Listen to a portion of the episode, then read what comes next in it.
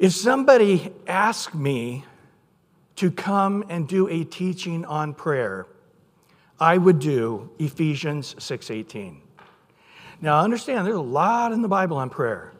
A lot of wonderful examples.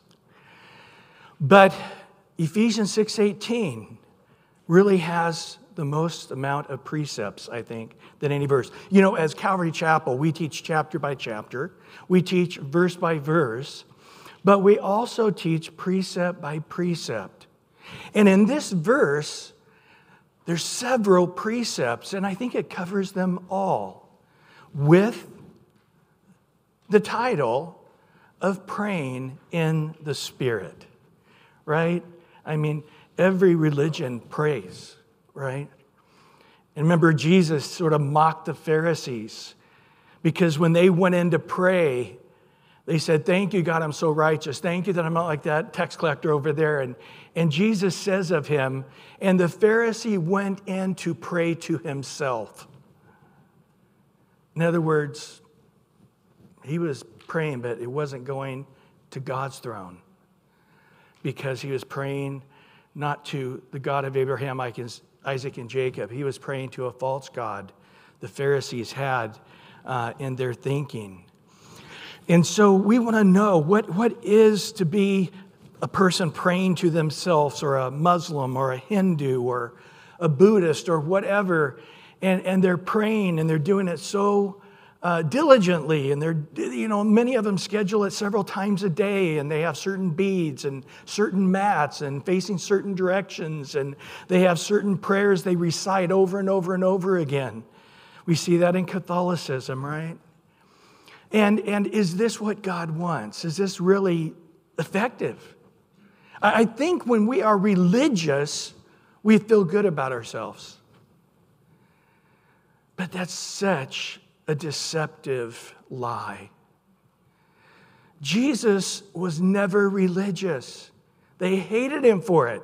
He didn't go to their schools, he didn't wear their garments, he didn't practice the way they wanted him to practice, and he had success not being religious, and they hated him for it.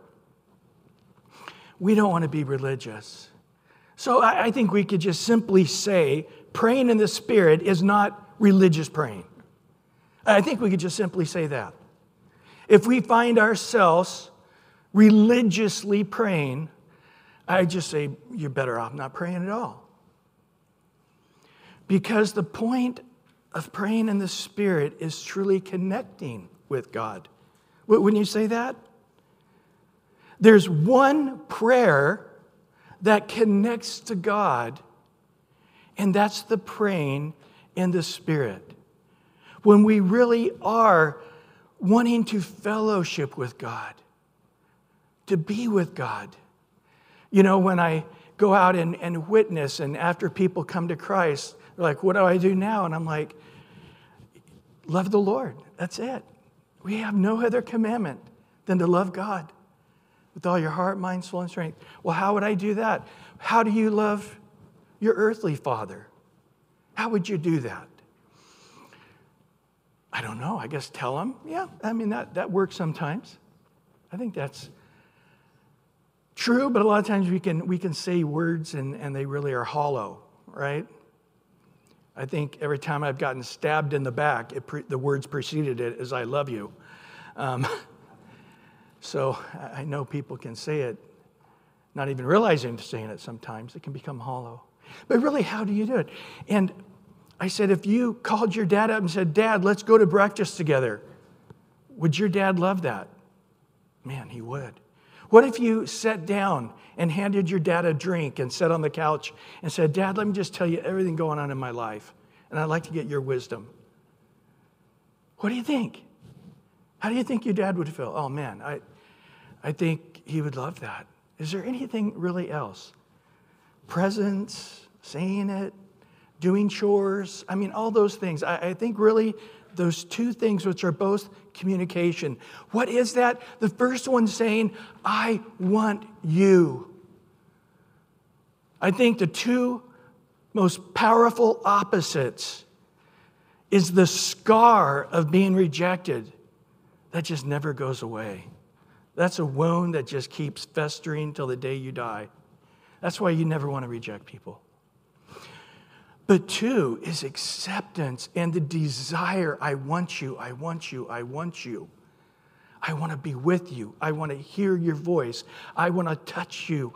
I want to, you know, we don't have to do anything. We can just sit and, and, and read. You read half the newspaper, I read half the news. Just being in the same room, the power of presence. And so I think in the spirit, it just first is saying, God, I want to be with you. Hey, you know, God really rejoices in us, doesn't He? I mean, God really doesn't just love you out of duty, He really loves you because He loves you and He even likes you. It takes a lot of faith to believe that. The other day, I saw an email a pastor goes, Man, I'm so thankful for my wife because I know God's always going to bless my life because my wife. And uh, he doesn't want to curse her, so he's blessing us both. So she's blessed.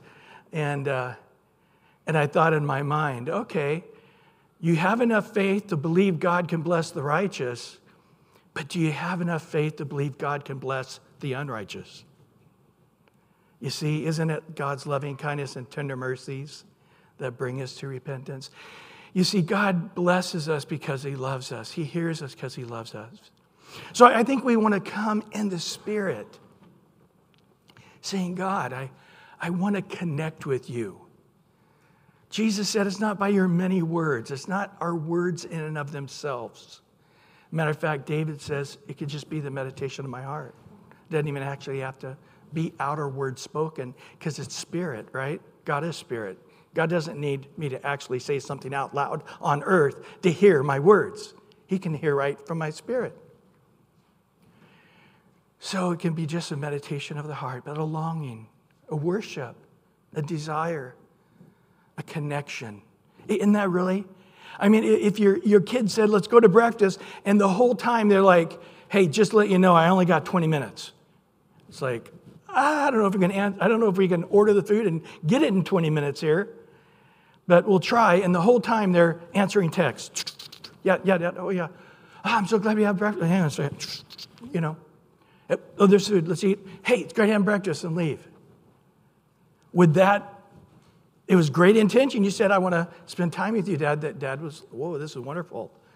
But there was never a connection made. It's really creating a moment. Just let you know, that's it. I hope to this morning we create a moment. A moment maybe in the songs, moment in the sermon, maybe a moment of somebody talking to you and sharing what God's doing in their life or praying for you. But we really want a connection. We are physically here because we need a connection. And in essence, you're saying, Brian, help my connection with God be stronger. Isn't that what you're saying? And, and part of that connection is by connecting with one another, other lovers of God, causes us, our, our, our little tiny uh, coal that's sitting outside the fire, put it back in the fire with the other coals, and we all come together and woo, get warmed up again. Okay, go back out. But if you came here religiously and you're like, the most important thing about this service is it getting over quickly. That's the number. Well, you know what? I'm glad you're here, but it really isn't the right heart. You're sort of blocked from the connection. You're sort of hindered from getting warmed up by the others because it's out of religious duty that you're quickly wanting to get the religious duty over rather than enjoying the moment. But if your child comes to breakfast and says, Hey, I'm glad to be here, and they're phone is off and they're just connecting with you. You see, that, that means something. So I, I think we need to say that prayer is a connection, and hopefully that connection is based in love between you and God. Isn't that really what He wants? He loves you, if you would, with all His heart, mind, soul, and strength. Why do we know that? because he gave his only begotten Son to take all your ugly, wicked sins on himself and be punished. That's no greater love does a man have for another man than to lay down his life. But the love that Christ has for us is why we were yet sinners, why we were enemies of God. He loved us. Okay, so praying in the Spirit. So we come back now and we realize it's about Jesus, about connecting with Him. Let's, let's go back. We just said, Be strong in the Lord and the power of His might. And Paul could have said up front, the key to all of this spiritual battle is prayer. But we all know just because the last thing mentioned is the last thing mentioned doesn't mean it's the least important thing. A matter of fact, often we save the most important thing for last. That's, that's, that's sort of a, a, a tool that speakers sometimes use that, to, to save the best for last. And so we think about, uh, let's just think about the armor. I'm not going to go in order here, but to start with the head. The head of salvation, the helmet of salvation, where does salvation come from? Jesus. The breastplate of righteousness, where does our righteousness come from? Jesus. The belt of truth. What truth? The truth Jesus spoke to us. And John, Jesus says, I'm telling you the truth. Know this truth, and that truth will set you free. And then our feet shed with the gospel of peace. What's the gospel? It's about Jesus, right? Jesus, Jesus, Jesus. This is why Paul says earlier in Ephesians, he'll say it in Philippians and Colossians, put on what? The Lord Jesus Christ. And to make no provisions for the flesh. Take off the old man, put on the new man. And so we realize now, Jesus, as this helmet goes on, it's through a loving connection with Christ my salvation comes through God loving me and for me to believe that He loves me, to believe that He really loves me enough to die for me, and that His death is the power of my salvation. To put on the breastplate of righteousness. Oh, God, I'm so sinful. I'm, I'm trying to believe. The thief on the cross, the guy had a lot of faith. Today, Jesus, listen to me. When you, I've, although I've sinned my entire lifetime, I'm 40 years old. I don't know how old it was, but I, for 40 years I've been living a horrible, horrible, unproductive, evil, mean, cruel, treacherous life where I just rob people, and I've never been good for the society or for anybody. But remember me when you come into your kingdom. Today you'll be with me in paradise. He was clothed in righteousness by faith alone. And then our truth, the belief, the Word of God. Boy, that's under attack today, isn't it? The Logos. And then the feet, the gospel. So, what's Satan trying to do? Boom, knock that helmet off. Am I really saved? I don't know if I'm saved. I know my wife's saved because she's a good person, but am I saved? You know? Oh, no, I know. Hey, it never was you. It never was your works. It never was yourself. Try to knock the breastplate of righteousness, pierce it, you're not really righteous. You know, it's not my righteousness. God made me righteous. The belt of truth, the Logos. Is God really say? Is there missing books of the Bible? You know, if you see on YouTube, there's a whole young generation of kids becoming not just not followers of Christ, leaving the church, they're becoming soldiers in the atheist army. And it's so funny, as I've studied apologetics, when you listen to their arguments on atheism, they are so simple to overthrow. One blow of the sword, and their armor of atheism falls completely apart.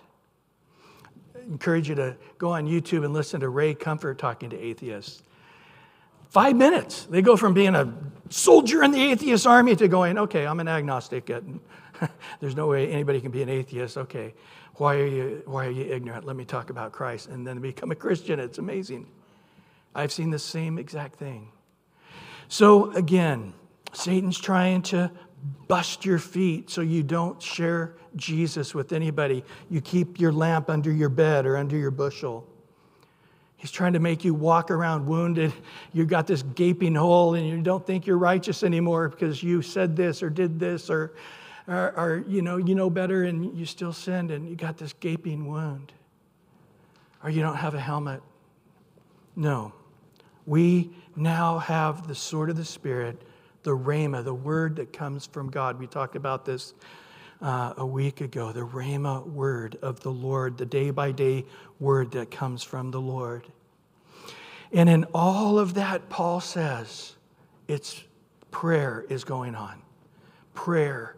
Prayer is what brings about our salvation. Prayer is what gives us a strength in our righteousness.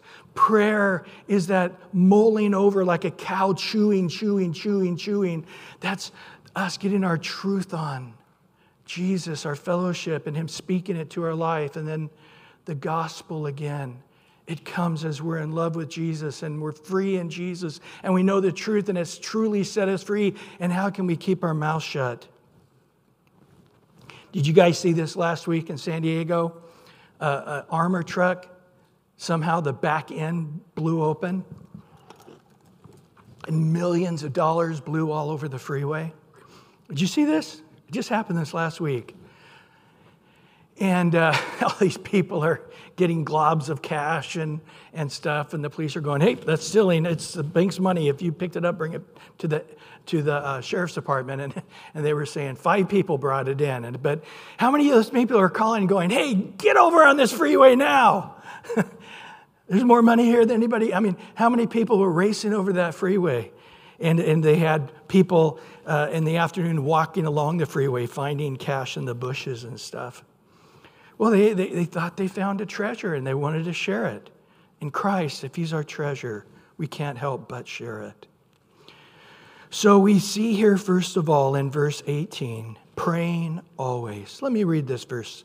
Praying always with all prayer and supplication in the Spirit. There it is. Being watchful to this end with all perseverance and supplication for all the saints. First of all, we see this word praying always unceasingly, without ceasing, in all times, in every occasion. Prayer is to be happening. There's never a, an occasion that prayer shouldn't be going on. Hey, this is the time you don't pray. There's just never, it's always a time to pray. And so there's all kinds of varied ways we can pray. Prayer can be confession, it can be adoration, it can be thanksgiving, it can be a petition, it can be intercession for another person, it can be verbal or nonverbal, just the meditation of your heart and speaking to God from your heart or, or with words. Uh, if you have the gift of tongues, you can, you can pray when your mind is unfruitful, but your spirit is praying. We have the public prayer and private prayer. It could be loud cries, it could be soft whispers, it could be silently. It could be deliberately, it could be planned, or it could just be spontaneous. It could be sitting, standing, kneeling, or lying down. It could be at home, it could be at church, it could be at work, it could be while you're traveling, it could be with your hands folded or with your hands raised. It could be with your eyes open or your eyes closed, your head bowed or your head erected straight up to the heavens. In the New Testament, we find all of these many forms and circumstances and postures. None are prescribed. It, there's nowhere it says, folding hands with eye closed, that is the best possible way to pray. It never says that. It seems that prayers are equally as powerful standing, sitting, kneeling, walking, eyes open, eye closed, it's just as powerful. Jesus prayed standing. We see Jesus praying sitting. We see Jesus kneeling, probably many other positions. So the conclusion is we can pray whenever we are, wherever we are. Conclusion is we can pray wherever we are and in whatever situation we are in. The Bible tells us that God is always with us. Lo, I'm with you always, even to the ends of the earth. So there we go. God's with us always. We don't have to go to God. Man, I'd really like to pray, but I, I got to go to church and I got to get my rug and I got to get my beads and I got to get a head covering and then I got to get on my knees and, and I got to cross myself and burn a candle and, and get some incense going. And, and, and oh, God, I'm so glad I made it all the way here to church. It was 10 miles away. And, and aren't you glad that's not the case? Got to hit a gong, boom. Got to bring some rice and feed the, God. Whatever the weird things are that we, God's with us every location we are. And then also, It tells us we can pray without ceasing. We can pray with just our heart when our mind's unfruitful. We can pray in the spirit when our mind's unfruitful. We can sing in the spirit when our mind's unfruitful, or we can pray with our mind equally powerful. There's a guy that I wish all of you were introduced to, Brother Lawrence. He was a priest in a monastery, and, and he realized this is the world's worst place for me. Because when it was his turn to not do anything but just pray, it was the most miserable time. And he finally said, Just let me cook every day, all three meals. I don't ever want to have a time to just sit still and pray. I, I, I, it just doesn't work for me. It's, it's hell. Prayer for me is just when I'm in the kitchen and he had a saying amongst the pots and the pans and things, and with the loud noise and the clanging and the people talking to him. That was when he was in the presence of God, the greatest, in prayer. He was praying about every egg he broke. He was praying for people that came to mind.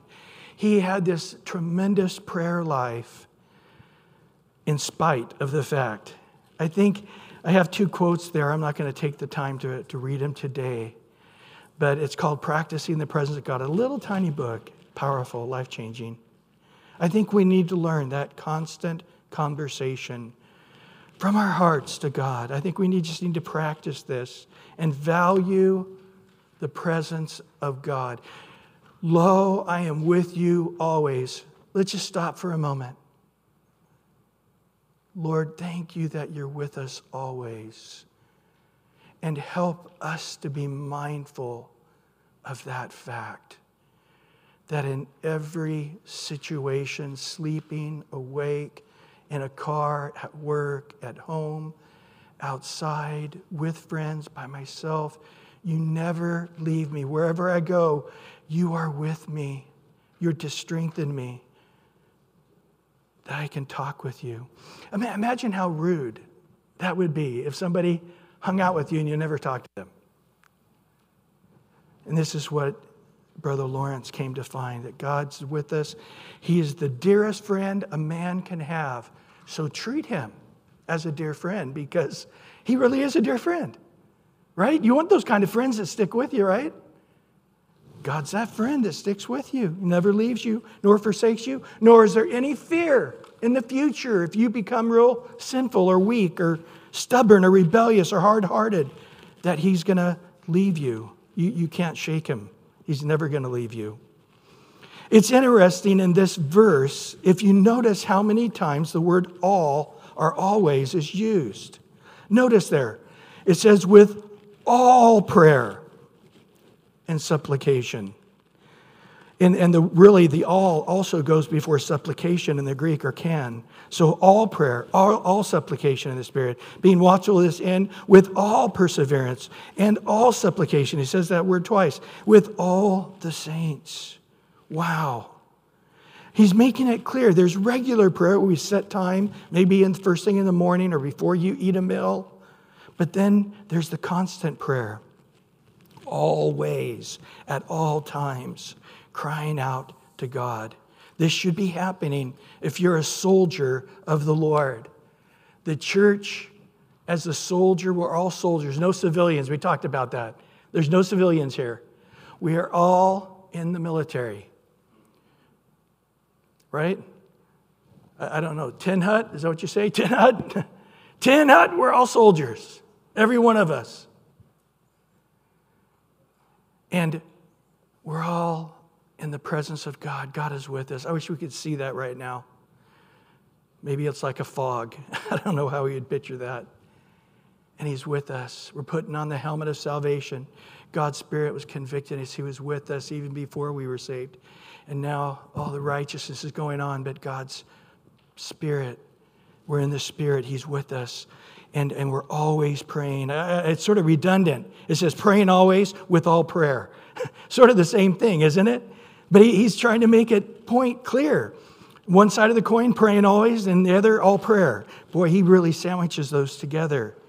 He tells us what kind supplication. This is a specific request, earnestly seeking, entreating. He says that twice with all supplication. Then all perseverance. That means not to faint, not to grow weary in well doing. In other words, as a soldier, persistence is pretty important, isn't it? I think if we were all going to go to the mission field to go share the Lord in India or Iran, hey guys, we all have a chance to go do a mission trip in Iran. You're like, I'm not going there. And God said, Yes, you are. How many of you think you would really be praying about that mission trip? How many think you'd be praying once you're there in Iran? Yeah, I think when we're in the battle, I think we pray. But you know, the battle is always brought to us. Satan, oop, did I cut out there? Satan is always attacking us. And you know when he's attacking us? When we least expect it, right? Have you ever seen those street fights? I want to make it look like I'm walking away. Okay, buddy, okay, walking away. Poof! I want a free shot. When you're not expecting it, I can do the most damage. Satan is trying to hit you the hardest when you don't realize, man, I was just sitting at home and wham. I was at work and I was having a great time and things were buzzing right along, and wham. We're in the war whether we recognize it or not. Satan recognizes it and he's trying to do it.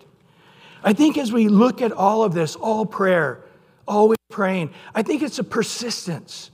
And, and it's interesting, if we look to the Bible, this is the story that we have persistence. The very first time God ever says, write this down as the Bible. Do you guys know where that is? Exodus 17. And this is when the children of Israel have left Egypt, but there's these people, this country, the Amalekites, and they're just cowards. They're just picking off the, the straggling back end of the people of Israel moving towards the promised land. And it was the weak, the weary, the half hearted. People going, should we go back to Egypt or should we go forward? They weren't sure. And they kept picking off the weak, the weary, the half hearted. And, and finally, God said, Stop them. We got to go to battle. And these are a bunch of slaves. The one thing that Egypt made sure is that these Israelis did not know how to shoot a bow and arrow, did not know how to use a sword or a spear, had no idea. They, they tried to emasculate them in every way they could to make them feel inferior as warriors. And he says, You got to fight. And so Moses went up on the mountain, and Joshua with the children of Israel down below as they were going into battle with the Amalekites. And Moses, through trial and error, realized when hands are up, they win. When hands come down, they lose. And so my hands have to keep up till the battle's over. And this 80 year old guy has to keep his arms extended minute after minute, hour after hour, and it's going on all day long from the rising of the sun. His hands were up, Hur on one side, his brother Aaron on the other side. They, they were doing all kinds of positions where he sort of hung for a while and, and they held one arm up for a while, and they were old men guys too, until the sun went down. What a strain! What a strain. Anybody here think they could keep their hands up all day? If you had two guys on each side and they were helping you, would you have any enjoyment in that whatsoever? That'd be miserable.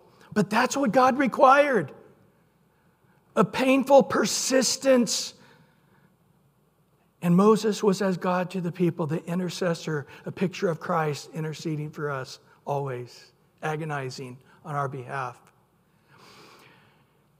And he said, Go get Joshua. Battle's over, go get Joshua. Write this down, Joshua. Watch as I write this down. It wasn't you. See, Joshua's down there going, Did you see that shot? I didn't even know how to be a bow down here. I just been. I just shot three guys with one arrow. How did that happen? You know, look at me with the sword. I just killed four guys in a row. How did I do that? Oh no, they're winning now. What happened? and he says, Joshua, it wasn't you. It wasn't your power. It wasn't your sword or spear or bow. It wasn't the people. Write it down 100% of the victory was God's. And it had 100% success when Moses' hands were up, and you had 100% defeat when Moses' hands were down. The first time scripture was ever written was an illustration on that persistence in prayer. There's so many. Elijah, you know that, that story there where he went up to the Mount Carmel and he started praying, God, bring rain after three years of famine. And nothing.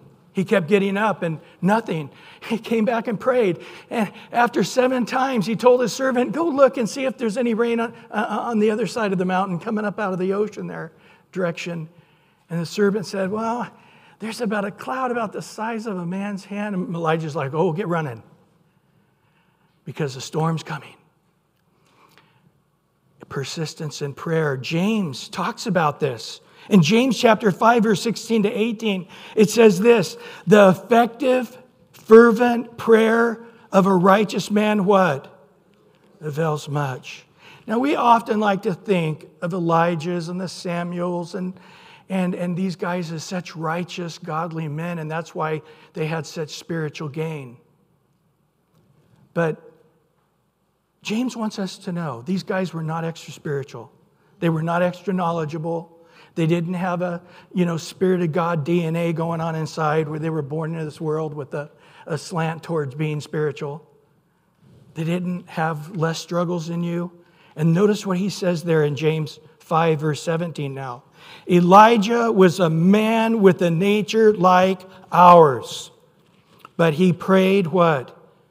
Earnestly consistently, continually, seven times that it would not rain. And it did not rain on the land for three years and six months. And he prayed again, and the heavens gave rain, and the earth produced its fruit. A nature just like yours, but yet he did mighty things because he understood the importance of persistence in prayer.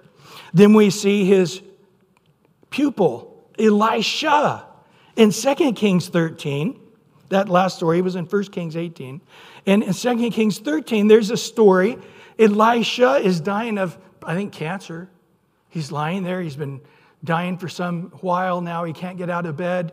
And the, the king of Israel comes in and says, The Syrians are attacking us. I think we're going to lose. And Elisha said, Okay, open the window. And he goes, Okay, shoot arrows out the window. And this king is like, Oh, it felt stupid enough having to come and talk to this old guy dying.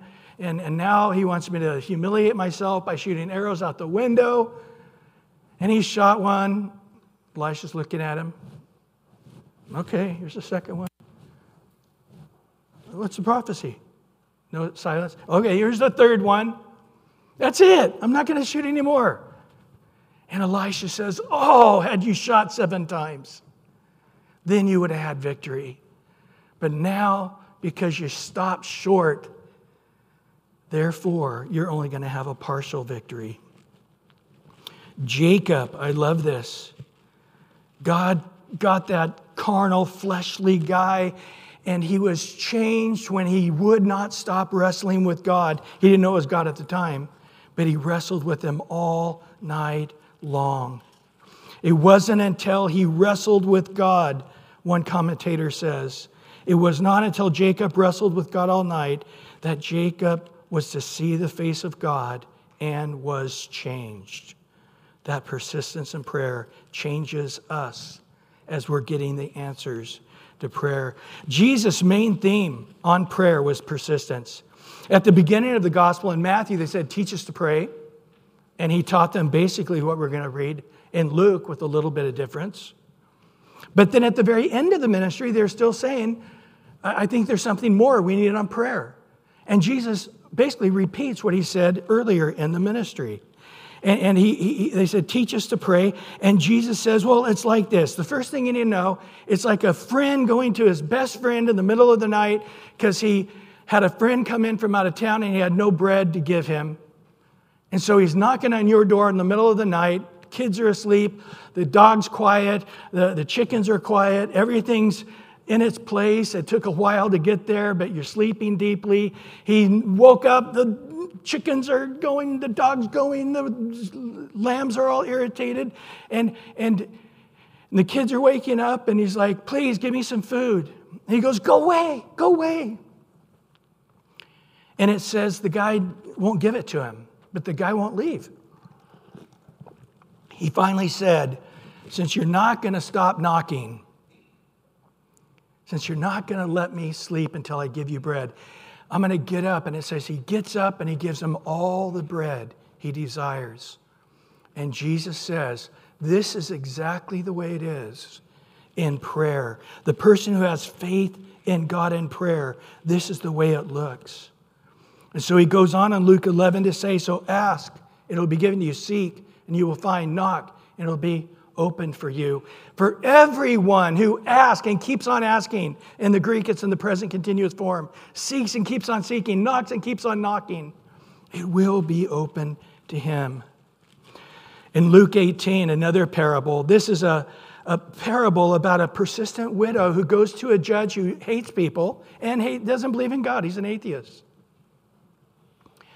And this widow says, I need your help. And he's like, I'm not going to help you. Just a, one of a, a, thousands of widows that can never give me any money or pay me back for helping you.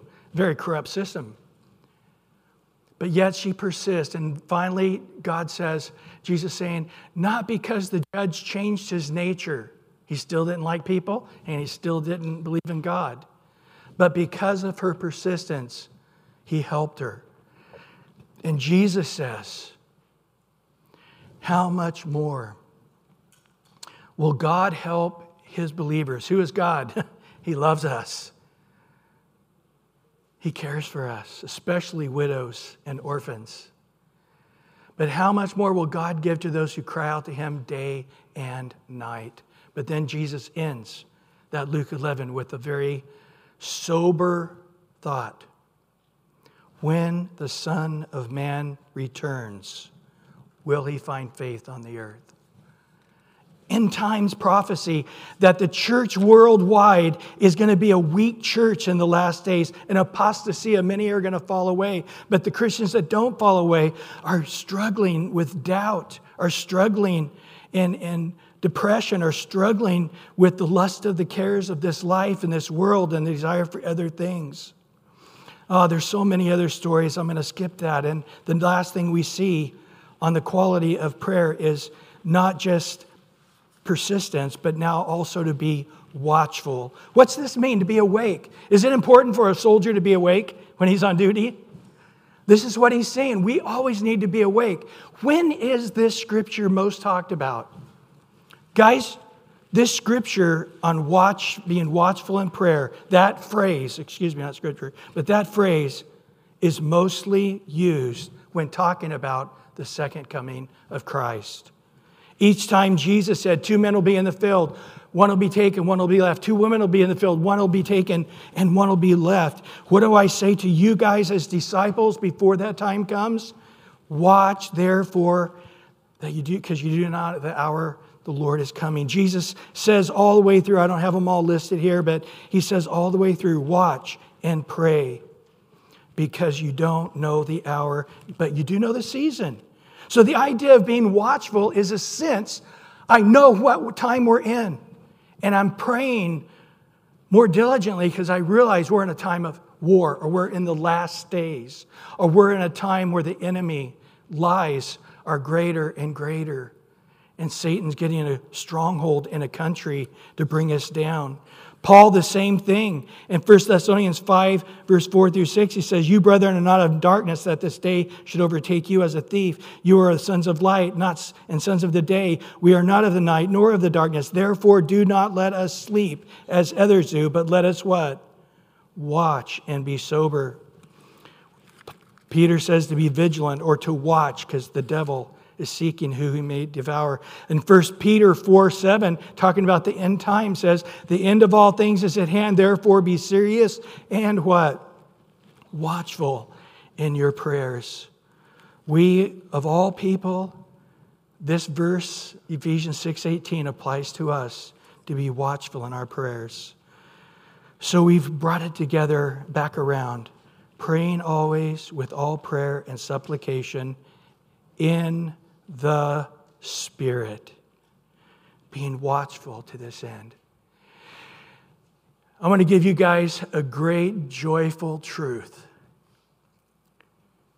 It's not on you alone to be in the Spirit. God knows that is a hard thing for us. So, you know what's happening all the time? God's bringing us to a desperateness, and then the Holy Spirit helps us to get in the Spirit. Isn't that great? Man, I'm not in the Spirit. Just say, God, I'm not in the Spirit. Help me. Oh, right away. That's a prayer you can answer, huh?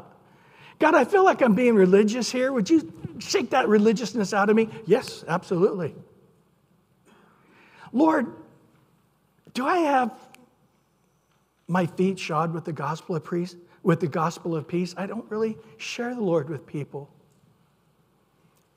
Lord, would you help me get my feet shod? Boom, it'll happen. Romans 8, you guys know this, but it, I got to read it, it's so powerful.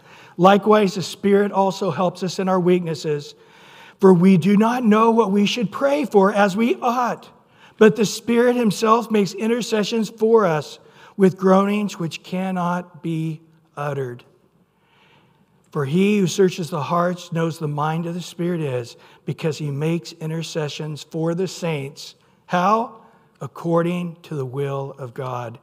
And 1 John 5 says, when we pray according to the will of God, he hears us, and we know how, we have the very thing that we've asked of him. So we are weak. Being in the Spirit, oh boy. Flesh, we understand. we, we've never prayed, God, help me get in the flesh. I'm so spiritual that I forgot how to live according to this earth and the flesh. We, we never prayed for that, right? We want less flesh, more spirit. And God knows, and His Spirit is always helping us with groanings. So you wake up groaning, or you go to bed groaning, or you, you get on the freeway and you're groaning. It's the Lord helping us to pray in His perfect will. The final little phrase there is for all the saints. Dave Guzik, in his commentary, says, We can battle spiritually not only for our own behalf, but also for the behalf of others. The soldier isn't only concerned for his or her safety, he feels an instinct to protect and to go to the battle on behalf of others. The golden rule do unto others as you'd have them do unto you. How do I pray for that guy? What do you want? Uh, money, power, fame. Oh, I'm kidding. Um, I hope it's more than that. But you, you guys know your needs. What are your weaknesses? That's also everybody else's weaknesses. What are your desires? Those are the same desires that they have. So as you pray them for yourself, you pray them for others. So, what do we learn? We learn prayer is powerful if the deciding factor, it's the real deciding factor in spiritual warfare. Is you remember 2 Corinthians 10:4? Our, our weapons are not carnal, but spiritual, ripping down strongholds. As you read through the Old Testament, you'll see those prayers ripping down the strongholds. Satan is seeking to disarm Christian soldiers of all weapons, but especially of prayer, because he knows how effectual it is. The effectual, fervent prayer of a righteous man avails much. This Christian soldier must move forward on his knees. I just wanted to end with just encouraging you with sort of a plethora of verses on prayer. Just want to wash you in the water of the word on scriptures and prayer as we end here. Galatians 6 9, and let us not grow weary while doing good for in due season we shall reap if we don't lose heart. Persistence, huh? James 4 2, yet you do not have because you do not ask. Maybe you got discouraged or you slacked off in your prayer life or you, you didn't feel righteous enough to pray. Hebrews 11 6, but without faith it's impossible to please him, God. For he who comes to God must believe that he is, and he is a what? Rewarder of those who diligently seek him. In Ephesians 3:20, now to him who's able to do, I love these next three words, exceedingly, abundantly, above all we ask or think according to the power that works in us. Matthew 7 8, and everyone who asks receives. He who seeks finds. To him who knocks, it will be open. Jeremiah 33 3, call to me and I will answer you and show you great and mighty things which you do not know. Mark 11 22 to 24, and Jesus answered and said to them, Have faith in God. For surely I say to you, whoever says this mountain be removed and be cast into the sea and does not doubt in his heart, but believes that those things which he says will be done, he will have whatever he says. Therefore I say to you, whatever things you ask when you pray, believe that you receive them, and what? You will have them. John 14, verse 13 to 14. And whatever you ask in my name, that I will do, that the Father may be glorified in the Son. If you ask anything in my name, I will do it. Wow. Jesus was rather irresponsible on the topic of prayer, wasn't he? He, he, he, didn't, he didn't try to give us a reasonable expectation, did he? Ask this mountain to be removed. Believe it, it'll happen. Anything you ask in my name, I'm going to do it. I want the Father to be glorified by answering many of your prayers. I think, I think we pray too little. I think we ask too little. We don't want to leave any prayers on the table, do we? We don't want to go to heaven and we see this warehouse, which is all the things that have happened in our lifetime. And this spot is empty, and this spot is empty, and this spot is empty, and that spot and that spot. What are these empty spots? Oh, those are prayers I would have answered for you had you asked. I don't want that. Do you? I don't leave anything on the table. We should be asking too much and then let God say no. Let God say wait. But man, don't stop asking. Ask anything in my name, I'll do it. John 15, 16. You did not choose me, but I chose you and appointed you that you should go and bear fruit. Your fruit should remain. And whatever you ask the Father in my name, he may give you. Oh, I did this one twice. John or Jeremiah 33, 3. I guess the Lord wants you to hear it twice. Call unto me, and I will answer thee and show you great and mighty things you know not of. Psalms 50, verse 15. Call unto me in the day of trouble, and I will deliver you, and you shall glorify me. Here's three great quotes. This is one by Chuck at the first one. Those who are strong in faith make prayer their first priority, but those who are weak, oh, spelled that wrong, in faith makes prayer their last thought. Those who are weak in faith make prayer their last thought. With God, we are a majority. I love that. God is on the throne. We are at his footstool, only a knee's distance away. Lord, we come today as we begin to see the end of being strong in the Lord through putting on the full armor of God, we realize that the most important thing was mentioned last. That as we're in the battle, we're praying, before the battle, we're praying, after the battle, we're praying, around the fire, we're praying, while we're putting on our full armor, we're praying when we're laying in bed at night, when we wake up in the morning, we walk along the way, as we sit down with our eyes open, with our eyes closed, when we're feeling spiritual, when we're feeling unspiritual, when we feel totally like a sinner and we feel like we're not worthy to even talk to you, when we feel righteous and, and we just love your presence. Lord, cleanse us all. If there's any of you right now that think God loves you when you're more righteous, but he loves me less when I'm unrighteous, Forget that. Believe in a God who justifies the ungodly. Why we were sinners, why we were enemies. Christ died for us. How much more now? How much more now, as believers, does He wash us and cleanse us from all our sins? If you're here right now and maybe it's your helmet that's been knocked off, come back to Jesus. Just that's it. Jesus, you're saved. you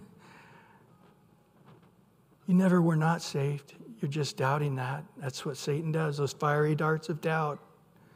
Maybe you're feeling weak right now because you've been sinning. You've been in the flesh. You've been walking in the flesh. You, you've been doing things you shouldn't, and you got things at home you shouldn't, and you're listening and watching and doing things, and, and you're just feeling so beat up right now. Well, be healed. Jesus, heal me. Lord, I believe, help my unbelief. God, I want to walk righteously, but I'm walking unrighteously. Help me, God. Spirit, Spirit, help me be in the Spirit. Holy Spirit, give me groanings and help me to pray in your will. And Lord, uh, uh, all of us be hungry. God, I want to know you more. I want to know your word more. I want to worship you more. I want to pray more. I want to witness more. I want to fight successfully in the battle. I want to fight in, in my sword to deliver my companion. I want my sword to be the sword that wins the battle. Cleanse us, Lord. Let's just pray all right now. Cleanse us, Lord. Wash us, Lord. Forgive us, Lord. Restore us, Lord. Thank you that you love us so much. And Lord, we want to love you more. Spirit, give me strength to love God more. Thank you. And if you're here today and you're not a believer, Bible says just call in the name of the Lord, you'll be saved. Jesus, save me. He's rich to all who call upon his name. Lord, I'm a sinner. I need a Savior. Save me. Through the work of the cross, through his burial and death and resurrection, you're saved. In Jesus, Jesus' precious name.